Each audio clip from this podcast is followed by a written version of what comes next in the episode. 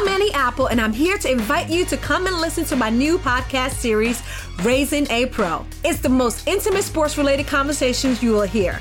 Each week, we explore the journeys of some of your favorite NFL players through the eyes of those that know them best. From Joe Burrow, DeAndre Hopkins, Miles Garrett, Ezekiel Elliott, Nick and Joey Bosa, just to name a few. With exclusive insights and information, we leave no stone unturned. Subscribe now to Raising a Pro on your favorite podcast app.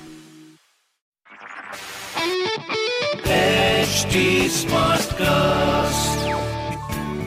You are listening to an HD Smartcast original.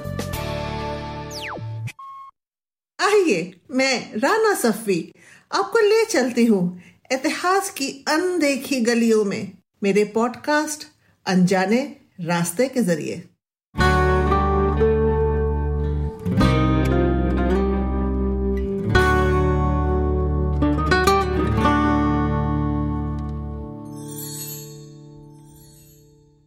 आइए, आज एक नए सफ़र पे चलते हैं। दोस्तों, जब आप बरेली शहर का नाम सुनते हैं तो आपके दिल में क्या क्या ख्याल आते हैं? यही कि यहीं कहीं झुमका गिरा था?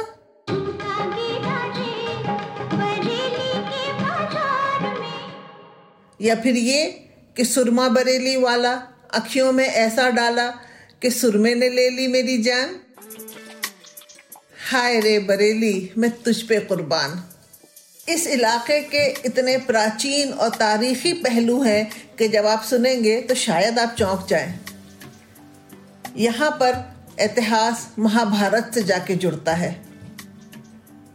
आंवला तहसील के रामनगर गाँव में आर्कियोलॉजिकल रिमेन्स मिले हैं उत्तरी पंचाल की राजधानी के।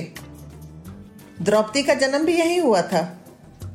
बरेली शहर की नींव 1537 में बासदेव जो एक कटहरिया राजपूत थे, उन्होंने डाली। सत्तरवीं सदी में यहाँ पर अफ़गानिस्तान से कुछ पठान आकर बस गए। वो रूह से आए थे। अली मोहम्मद खान को मुगल बादशाह औरंगज़ेब ने कटहर सूबा का सूबेदार बनाया और इस इलाके का नाम उनके ऊपर रोहिलखंड पड़ गया। बाद में रोहिलखंड की राजधानी बरेली बन गई।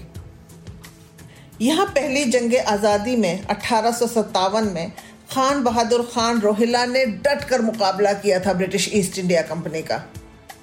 क्या आप जानते हैं कि खान बहादुर खान ने अपनी एक गवर्नमेंट भी यहाँ बनाई थी, जिसके दीवान शोभा राम थे, मदार अली खान और न्याज मोहम्मद उसके जनरल्स यानी कमांडर इन चीफ थे, सेनापति थे, और होरी लाल उसके बख्शी यानी के ट्रेजरार थे। बहुत ज़बरदस्त मुकाबला रहा यहाँ। रोहिला फौज और अंग्रेज़ फौज के बीच में।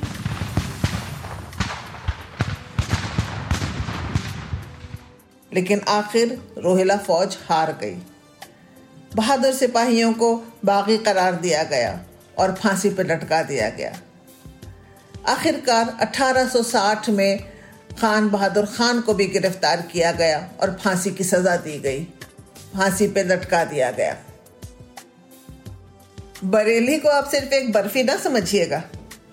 यहाँ पे आपको तारीख भी मिलती है और तारीख भी मिलती है और तफरी बेनतहा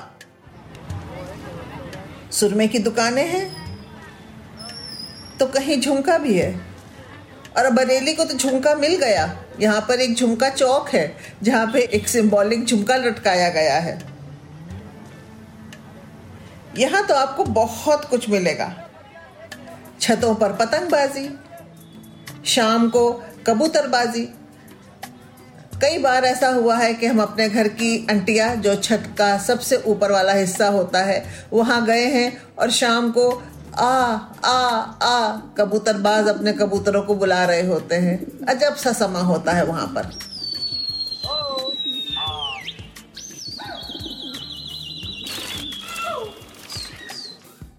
इसी शहर में 1889 में जन्माष्टमी पर मौलाना मोहम्मद हुसैन इल्मी, जो एक रिलीजियस स्कॉलर थे, उनके घर एक बच्चा पैदा हुआ।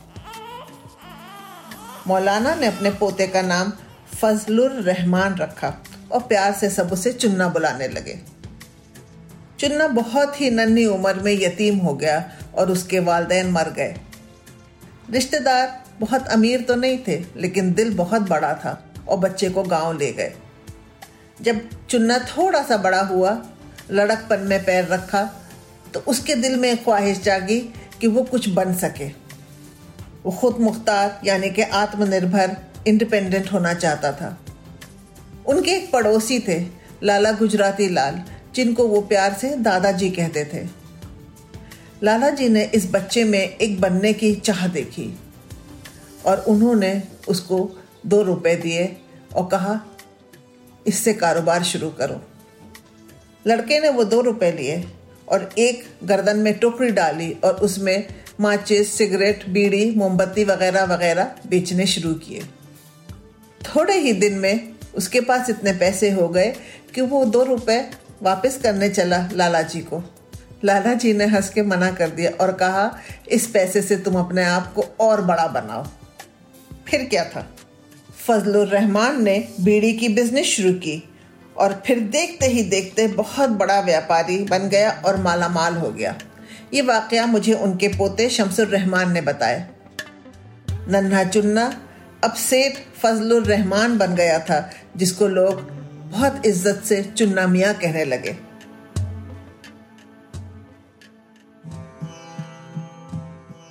चुन्ना मियाँ की बरेली शहर में काफ़ी जायदाद थी।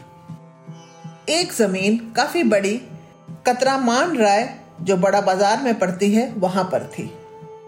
1947 में हिंदुस्तान का बंटवारा हुआ। कई रेफ्यूजीज पाकिस्तान से भागकर हिंदुस्तान आए और काफ़ी बरेली शहर में आके बस गए। उनमें से कई रेफ्यूजीज बड़ा बाज़ार के इलाके में आके रहने लगे और कुछ ने चुन्ना मियाँ की ज़मीन के ऊपर एक मंदिर बना लिया।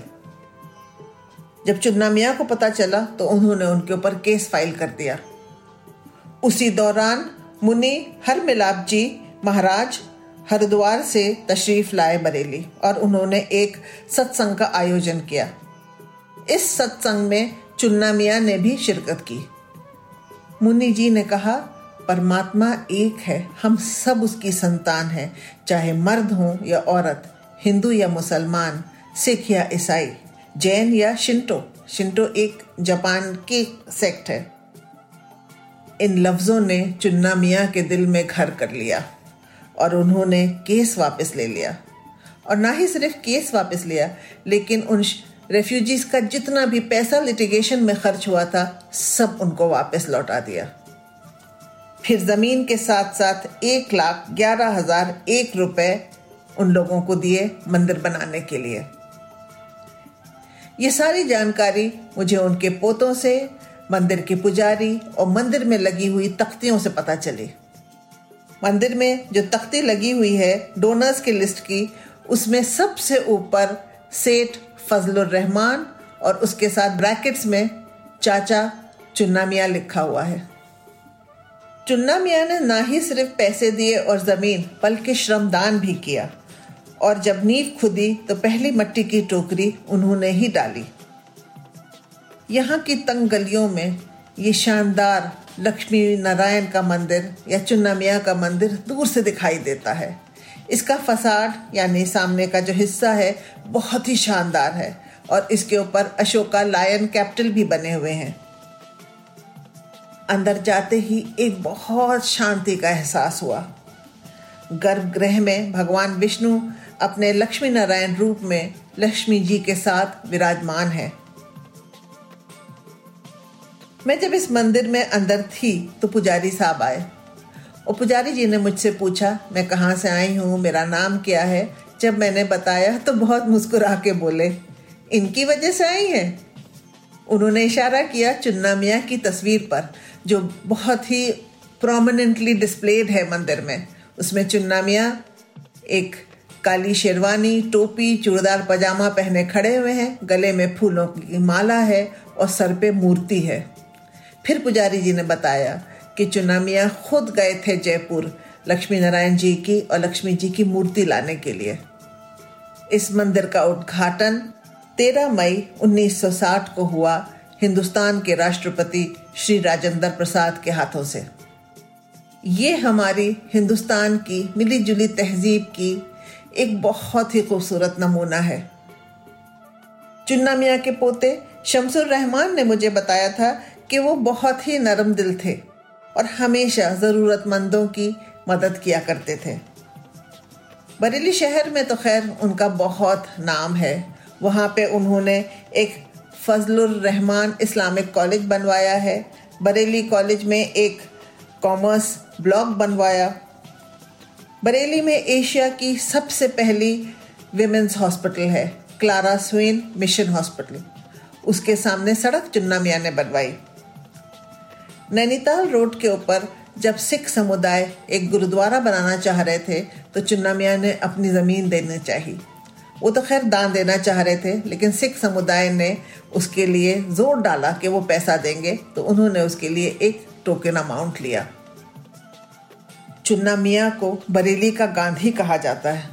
और बेशक वो एक एकता का प्रकाश है। और इसी नाम की किताब डॉक्टर निर्मल ने उनके ऊपर लिखी है। ये किताब मुझे उनके पोते शाकिब रहमान ने दिखाई। 23 दिसंबर 1968 वो इस दुनिया को छोड़ के चले गए। और वाकई दुनिया उनके जाने से कुछ करीब तो ज़रूर हुई।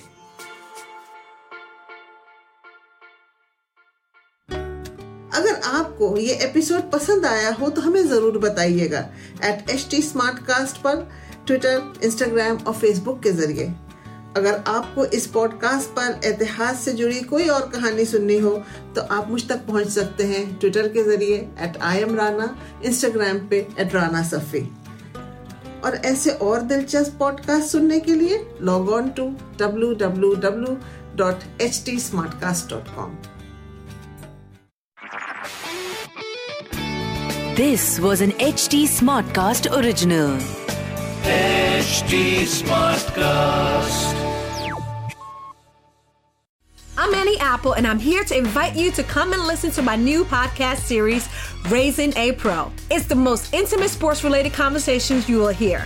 Each week, we explore the journeys of some of your favorite NFL players through the eyes of those that know them best. From Joe Burrow, DeAndre Hopkins, Miles Garrett, Ezekiel Elliott, Nick and Joey Boza, just to name a few. With exclusive insights and information, we leave no stone unturned. Subscribe now to Raising a Pro on your favorite podcast app.